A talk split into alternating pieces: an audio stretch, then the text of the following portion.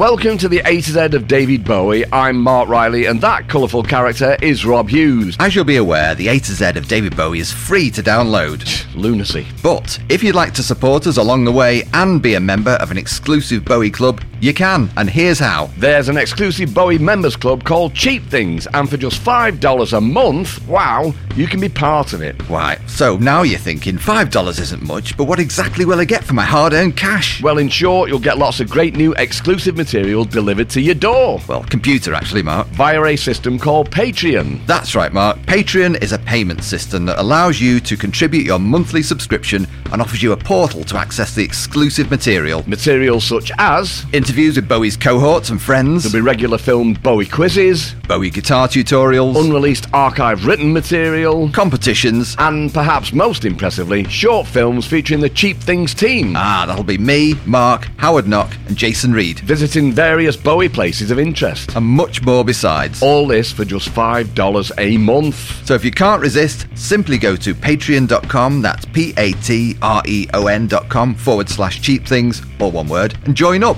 There's also a website. Bowie at cheapthings.com. Book early. T is for tonight.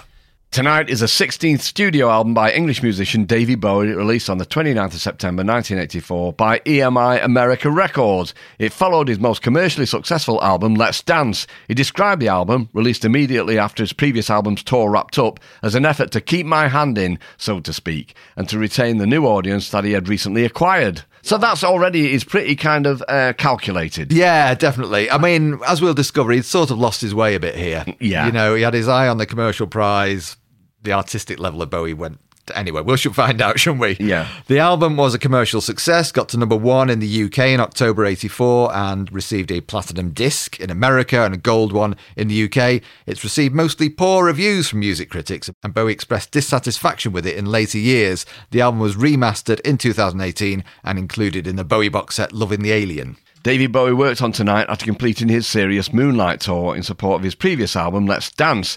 He didn't have much luck writing on tour, so described the process of recording the album Tonight this way. It was rushed, he said. The process wasn't rushed. We actually took our time recording the thing. Let's Dance was done in three weeks. Tonight took five weeks or something, which for me is a really long time. I like to work fast in the studio. There wasn't much of my writing on it because I can't write on tour and hadn't assembled anything to put out. But I thought it a kind of violent effort, as a kind of pin ups. That's a strange way of approaching it, Yeah. isn't it? Okay. Uh, Bowie purposely sought to keep the sound of the band that he'd used on the previous album and tour. Well, he would do because he was just massive, wasn't Yes. it? Uh, but uh, crucially, I mean, you need all the same component parts to turn around the same kind of product, don't you? Of course and you he do. didn't do that. So, feeling that the new fans he'd accumulated would expect to hear the same thing on the new album that they'd heard before, hence the inclusion of the Borneo horned players on the album. So, again, he's doing it for the wrong reasons, isn't he? He's, he's, he's putting the cart before the horse He's thinking, what do the audience want? And Bowie had never done that to that point, as, as I can uh, remember. No, he hadn't. He hadn't pandered to the sort of commercial zone. You have to remember, he was like a really sort of, mid, well, not middle of the road, but he was right in the middle, you know, a populist star for the first time in his career. I know he'd had big selling records, but Let's Dance just put him there. Yeah. And rather than kind of step into the side, which he did do, of course, in later years, Yeah. he thought, I'm going to stay here and just see what it's like.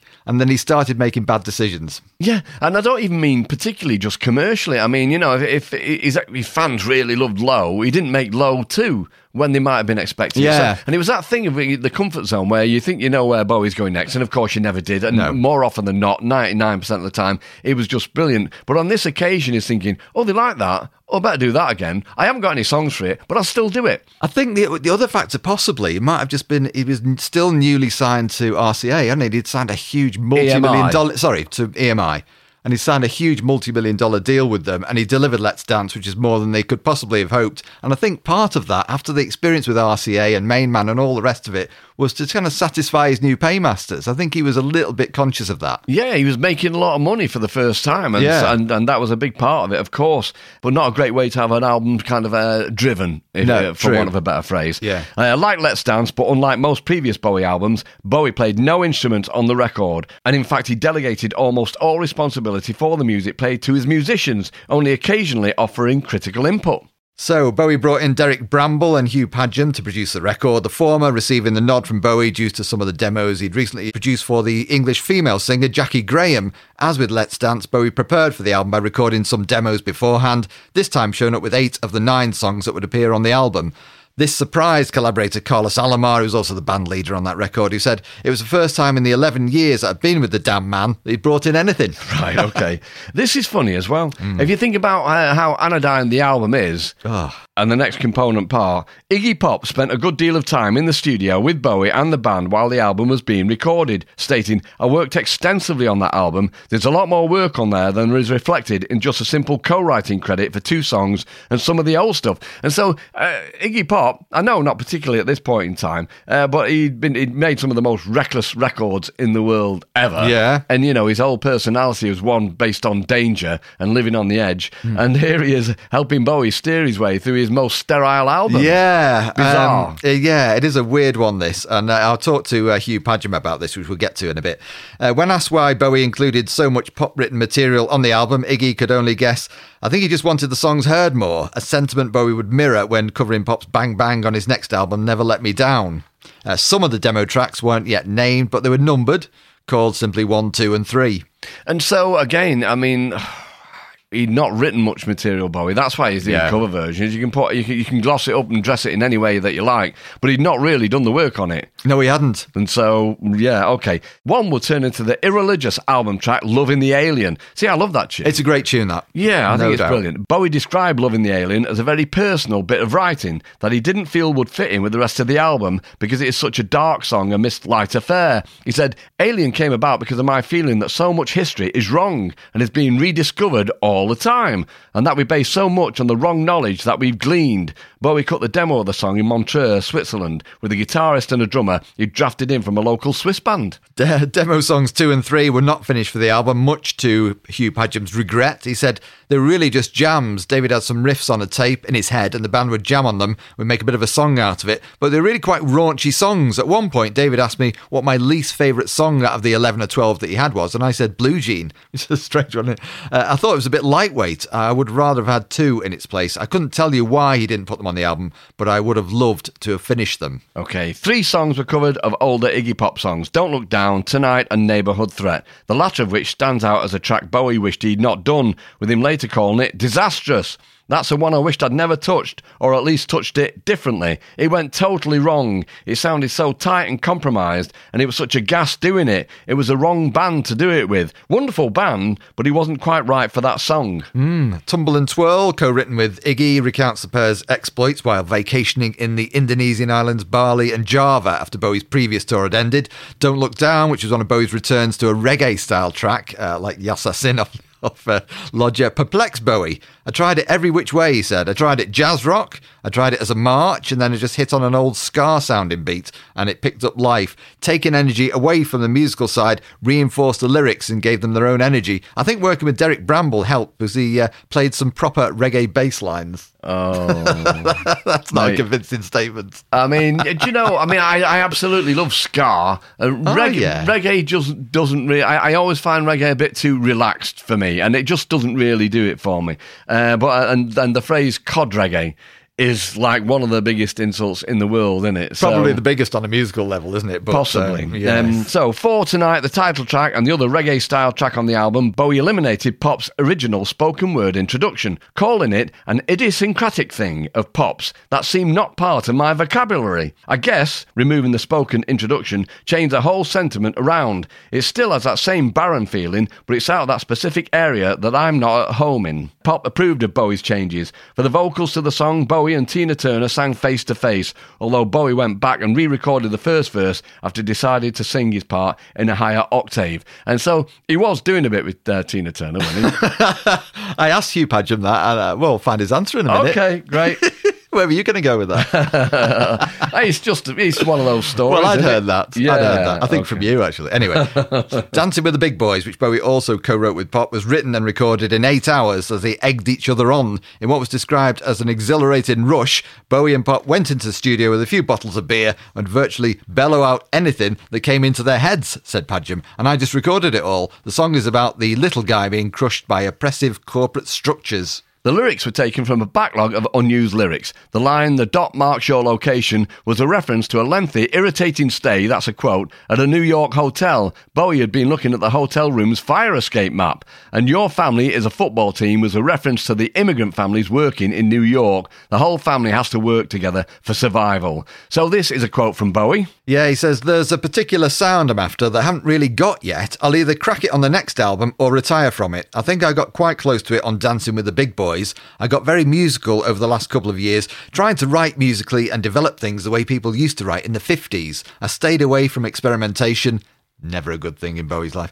Now I think I should be a bit more adventurous. And in Big Boys, Iggy and I broke away from all that for one track, and it came nearer to the sound I was looking for than anything else. You have to say as well, thinking about it, that um, the most money that Iggy Pop would have made in his life up to that point would have been, well, I mean, Raw Power was a big selling album for him. Yeah. With Bowie's, Yeah. you know, uh, patronage. But then, of course, uh, The Idiot and Lust for Life, they will have made uh, Iggy some money. And then the version of China Girl will have really raked it in for him. So you could see Iggy probably was, in all honesty, thinking this is going to be a, a good return for me. This this is going to be, uh, you know, a financially sound movement. Well, there's definitely a backstory to this album. You know, that idea of Bowie, uh, you know, being the benefactor and trying to help his mate along, because he did. Because obviously, not long after this, Iggy gets a new deal. He didn't have a deal at this point, did he? I don't Right. think in the mid '80s.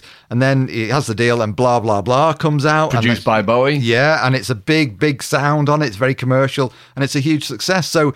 Be- Behind all, you can sort of see Bowie's reasoning. Oh yeah, it's great. I mean, he, he did it for so many different people, Yeah. didn't he? We know that. Uh, three singles were released from the album tonight: "Blue Jean" and "Loving the Alien." "Blue Jean" in turn spawned several videos, including an elaborate 20-minute-long collaboration with Julien Temple, which was described as more of a mini-film than a video, and represented Bowie's interest in making actual movies. Despite some positive reviews of the album, other reviewers criticised it for lacking creativity. Padgham, who co-produced the album, also said it was less innovative than other Bowie albums. An article for Melody Maker dismissed tonight as rotten. AllMusic critic Stephen Thomas Erlewine called it one of the weakest albums Bowie ever recorded and wrote that none of the material equals the songs on Let's Dance, although he made an exception for Blue Jean. The new Rolling Stone album guide described tonight as an expensive quickie padded with lame covers. what a dismissal. right, okay.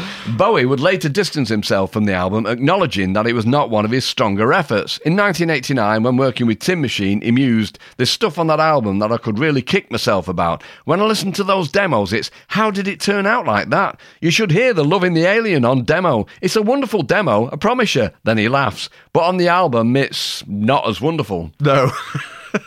Despite the general consensus on the album, Stylus magazine reviewed it in 2005 as part of its On Second Thought section and concluded that Tonight, although not a great album, is still a good one. It's a much better album than you think it is, they said, or may have been led to believe. Bowie's made some subpar records, but this isn't one of them. Mm. And frankly, even its failures aren't boring. Mm. Because, well, it's an 80s Bowie album from a decade in which he was wildly inconsistent, but also never dull. Well, I, mean, think you know, history has, has proven that it's, it is David Bowie's worst album. I think so. Everybody kind of slates Never Let Me Down, but at least he was engaged and trying to play instruments and trying to do something different. But tonight is a it is a stinker. Yeah, I think so, yeah. In 2016, Yo Zushi of The New Statesman also defended the album, writing, No album that begins with a seven minute masterpiece, Loving the Alien, fair point, and containing the rocking Blue Jean, fair point, should have received the drubbing it got. He also argued the TV special style cover of the Beach Boys' God Only Knows is as stirring in its cold, almost Brechtian way as Station to Station's Wild Is the Wind. No, it's not. No, mate. it's not. It's like watching Elvis in Las Vegas through a sheet of ice. No, it's not. No, it's not. That is just wrong. Yeah, music is subjective, but that is just wrong. yeah, he's wrong. What is he, Bob? He's wrong. Track listing, Loving the Alien. Don't look down. God only knows. Why he did it tonight with Tina Turner, Neighborhood Threat. Tumble and Twirl, I keep forgetting. and Dancing with the Big Boys with Iggy. I mean, we, you know, when we do these albums, go through the albums one by one, we can kind of go off piece quite a lot Yes. because we've got a, an opinion on them. I haven't got much of an opinion on this, apart from the fact, and, and it is only based on a couple of listens because I listened to it and didn't go back to oh. it for a long, long time, and then listened to it again. I thought, yeah, I was right first time. So you know, there, there will be people out there going, "Boo! Boo, Mark and Rob, boo. I love this record. And there will be people out there Oh, yes. who do think that it's a, a, a worthy part of his catalogue, but uh, we personally don't. And Bowie, by the look of it, didn't either. And so, you know, everybody's entitled to their own opinion, aren't they? Yeah, I remember buying it at the time and thinking, especially after Let's Dance, which was so punchy and up, you know, and thinking, oh, what a disappointment. My heart sank. It's awful. Yeah, so let's look at the Jazzing for Blue Jean video. Jazzing for Blue Jean is a 20 minute short film featuring Davy Bowie and directed by Julien Temple. It was created to promote Bowie's single Blue Jean in 1984 and released as a video single. Remember them? Oh, yeah. The film won the 1985 Grammy Award for Best Video Short Form, later renamed Best Music Video, which proved it Bowie's only competitive Grammy Award during his lifetime. Wow. The film depicts the adventures of the socially incompetent Vic, played by Bowie, as he tries to win the affections of a beautiful girl by claiming to personally know her favourite rock star, Screaming Lord Byron, also played, of course, by Bowie. And a nod to Screaming Lord Sutch. Yeah. Of course. Uh, rightfully disbelieving him, she challenges Vic to introduce her to him. They make a date for a Screaming Lord Byron show where Vic attempts to sneak backstage to convince Mr. Screaming to come and say hello to him and the girl after the show. Screaming does come to Vic's table after the show and says hello to him and the girl, but the girl and Screaming Lord Byron have already met in Peru, obviously, and she leaves with the rock star instead of Vic. As they drive off, Bowie breaks the fourth wall and asks the director why the story changed from his concept. It's a great video, actually, isn't it? Playful, yeah. yeah. And it is funny, isn't it? Because we know the uh, the cast here Screaming Lord Byron, Vic, David Bowie. Uh, Louise Scott plays the Dream. Screaming's band, Paul Ridgely. Yeah, Richard Fairbrass. And Daryl Humphreys. So Richard Fairbrass of Right Said Fred. Yeah. And it was one of them when people said, oh, that's him out of Right Said Fred in Bowie's video. You go, no. And then you look at it, and of course it is. He's got hair in it, though. Yeah, think, yeah, he he? is. Uh, and of course, Bowie's stand in was a guy called Ian Ellis. Right, okay. All right then. I think we're done, aren't we? I think we're done, certainly. The A to Z of David Bowie with Mark Riley and Rob Hughes. So that's what we think of tonight, isn't it, Bob? And uh, we've laid our cards on the table. But you you did interview Hugh Padgham uh, in the August of 2018, and uh, so the first question that you asked, I believe he suggested to Bowie using Morin Heights in Canada for the recording of tonight. And he said, I'm not sure, but it was probably me because I'd been there a year or 18 months before with the police. I feel slightly guilty if it was me because towards the end of the record, Bowie was getting really bored of being in the middle of nowhere. On the other hand, he liked to record fairly quickly. And if anything, this record was probably quite slow compared to what he was used to. As Bowie was saying, that five weeks is, is a long time in a Bowie Yeah. uh, calendar.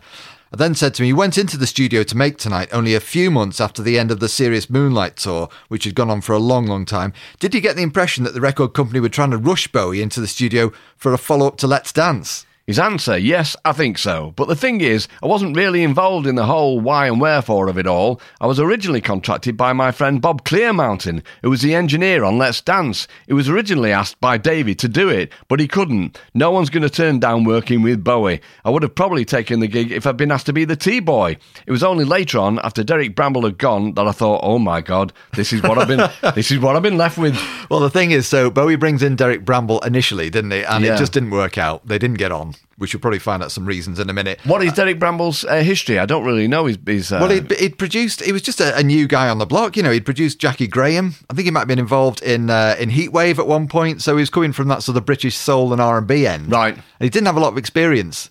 But Bowie, I think it's you know that thing that Bowie had about working with like you know up and coming producers, you know, edgy people, and he thought this was one of them, uh, and it didn't turn out to be the case. So Hugh Padgham, apart from being the engineer to begin with, ended up being promoted to producer just to to finish it off. right with you. All right, so uh, he says here when I rocked up at the gig, nobody actually said there's only two songs on the album that David's written on his own Loving the Alien and Blue Jean. All the others were from Iggy's album, plus the Beach Boys cover and the Leiber and Stoller cover. I think Dancing with the Big Boys was pretty well written in the studio, I think. Then the others were from Iggy's album Lust for Life, so it's definitely a case of I'll scratch your back if you scratch mine kind of vibe going on.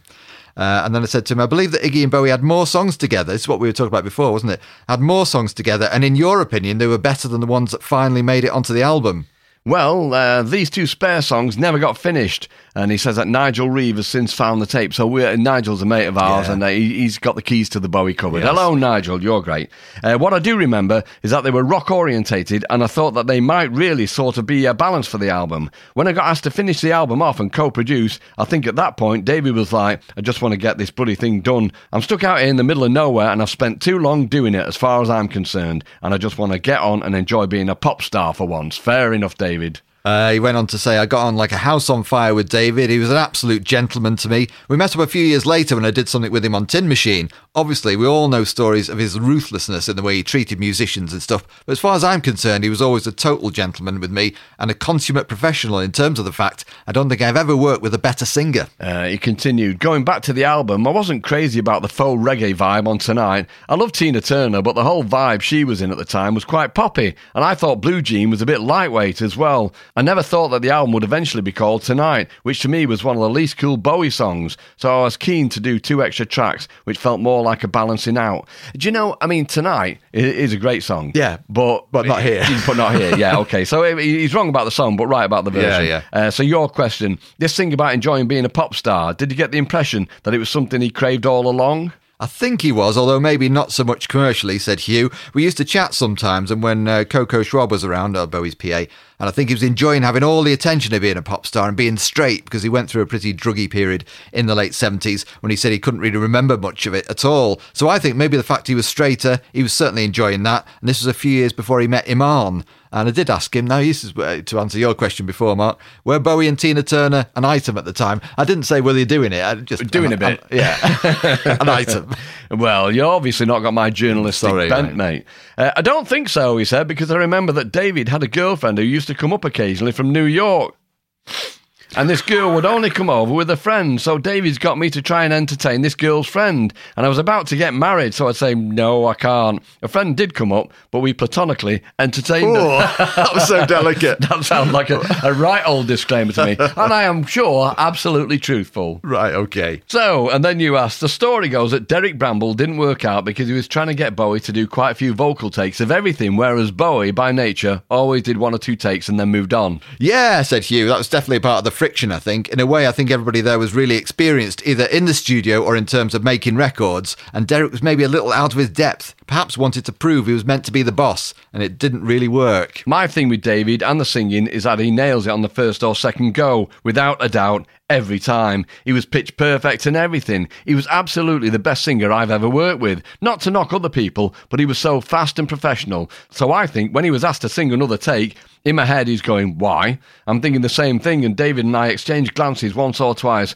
and those glances then turned into a conversation. Ah, so as part of this piece, it was for uh, Uncut Magazine actually. With the coincide with the release of the big box set Loving the Alien, I was uh, chatting to Carlos Alomar about the same thing, well about the whole sort of 80s career, but we got onto tonight inevitably, and I'd, uh, I did say to him, "Did you think David had a clear idea of the record he wanted to make with tonight?" So this is probably this is his answer kind of alludes to what I was saying before about you know um, just not being prepared. You know, the record company maybe putting a bit of pressure on, Right. and Carlos said, no, no, not at all. So we were on this serious Moonlight tour and we get called by the record company who say, the record's doing great, sales are amazing, we need another album right away. I mean, come on, why would you bother one of your main artists on who you'd invested all this money just so we can come off the road and slap something together for your people? This is what really bummed David out. He hated that. And with all due respect to David, continued Carlos Alomar, this is common practice. Record companies do it all the time, and yet you would think, with the kind of support you wanted, you weren't getting it. So this issue of support was constantly on his mind. Here you are supporting me on this amazing tour, but now you want me to go and do something completely crazy, which is do an album. For me, tonight was okay uh, in a so-so voice. Uh, when we get to the studio, we start throwing things together and seeing what it is we can do. Uh, he continued, in this particular case, the biggest thing for him was the fact that he had Tina Turner coming in to do this. Now, this is really important. As iconic as David is, he wanted this to be an amazing experience for her. I'm a Buddhist and she's a Buddhist. We belong to the same organization. So he's like, Carlos and Robin, you've got to join us for dinner. We talked about Zen Buddhism and Tao and Shakyamuni Buddha. Okay, so he says, I could feel his personal discomfort at being in a room with someone as iconic as Tina Turner. As a kid, he idolised this woman, so he can well understand that he wanted all things covered. Let there be no stone unturned to make this woman feel at home. And we had a wonderful time. Then you asked him, uh, what about the idea to do the Beach Boys cover? I had to ask him that. Of course you did. Always wondered why. He says, uh, I don't know why we did, God only knows. We tried our best with everything, but it's a cover, and I don't mess with arrangements of covers. It was like Across the Universe on Young Americans when it came to do that and other songs he gave me. Although he did let me do a crazy arrangement for Alabama Song, which is the old uh, Kurt Weill tune, of course, wasn't it? Carlos Alomar was trying to make the best of a, a, a bad batch. And he was talking up tonight in a way that I don't think he had done before. And I'm guessing that was just probably because the box set was coming out and it was you know, he just wanted to do his best for that. You would not be wheeled out to promote a new album, a, a, a new version of an album, which is obviously going to be a money spinner, by saying it's crap. No. The A to Z of David Bowie with Mark Riley and Rob Hughes. T is for Toy the album. Now, Toy is an unreleased album by David Bowie, recorded for release in 2001 and leaked onto the internet in 2011. It wasn't me, Bob, before Are you, you, say anything. Are you sure? Okay, now, cards on the table. I did have a copy of Toy for a long time, and uh, I really liked it. Actually, I thought it was. I thought it was. It wasn't a great, great record, but you know, um, for Bowie, just like dipping his toes back in and everything, and some really un- interesting stuff there. And obviously, some of it did tip up on Heathen as well, and then uh, other bits and bats came out uh, uh, at various points. But I did like it. And I was, like, you know, and, and but it was it was a really weird thing having it and thinking I've got this Stevie Bowie album that I can't tell anybody about and nobody knows I've got, and it was just one of those things, you know.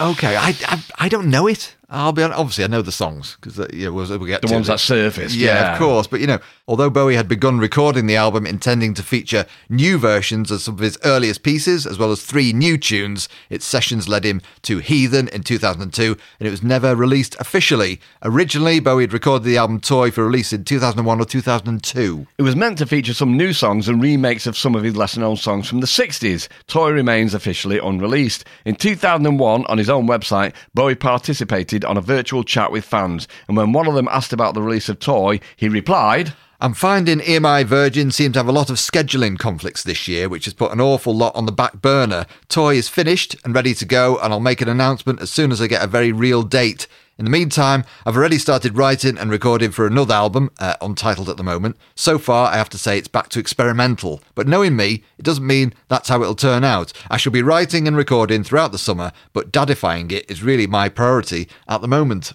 Daddyfying. Yeah. What does that mean? I don't know, just looking after it. Right, okay, fair Yeah. enough. Uh, so uh, let's look at the alternative versions. Uh, Liza Jane, Bowie's debut single, released under the name of Davy Jones and the King Bees. You've Got Habit of Leaving was the third single, credited to Davy Jones, but recorded with his then band Lower Third. The original version of Silly Boy Blue appeared on Bowie's eponymous debut album, and several other versions of these songs were released during Bowie's early career, including I Dig Everything, Baby Loves That Way, as collected on Early On, and then uh, In the Heat of the Morning and The London Boys, as collected on the Deram Anthology. A version of Conversation Piece was recorded and released in 1970. Uncle Floyd, retitled Slip Away and Afraid, were later released on Heathen. Baby Loves That Way, Shadow Man, and You Got a Habit of Leaving were released as B-sides to Heathen singles. And Conversation Piece was included on the limited edition bonus disc of Heathen in 2002. The bonus tracks on the limited edition Heathen disc are Sunday, Moby Remix, A Better Future, remixed by Air, Conversation Piece, and Panic in Detroit, which was an outtake from uh, 1979. Yeah, the songs Let Me Sleep Beside You, Your Turn to Drive, and Shadow Man are included on the 3 CD deluxe edition of Bowie's 2014 compilation album Nothing Has Changed,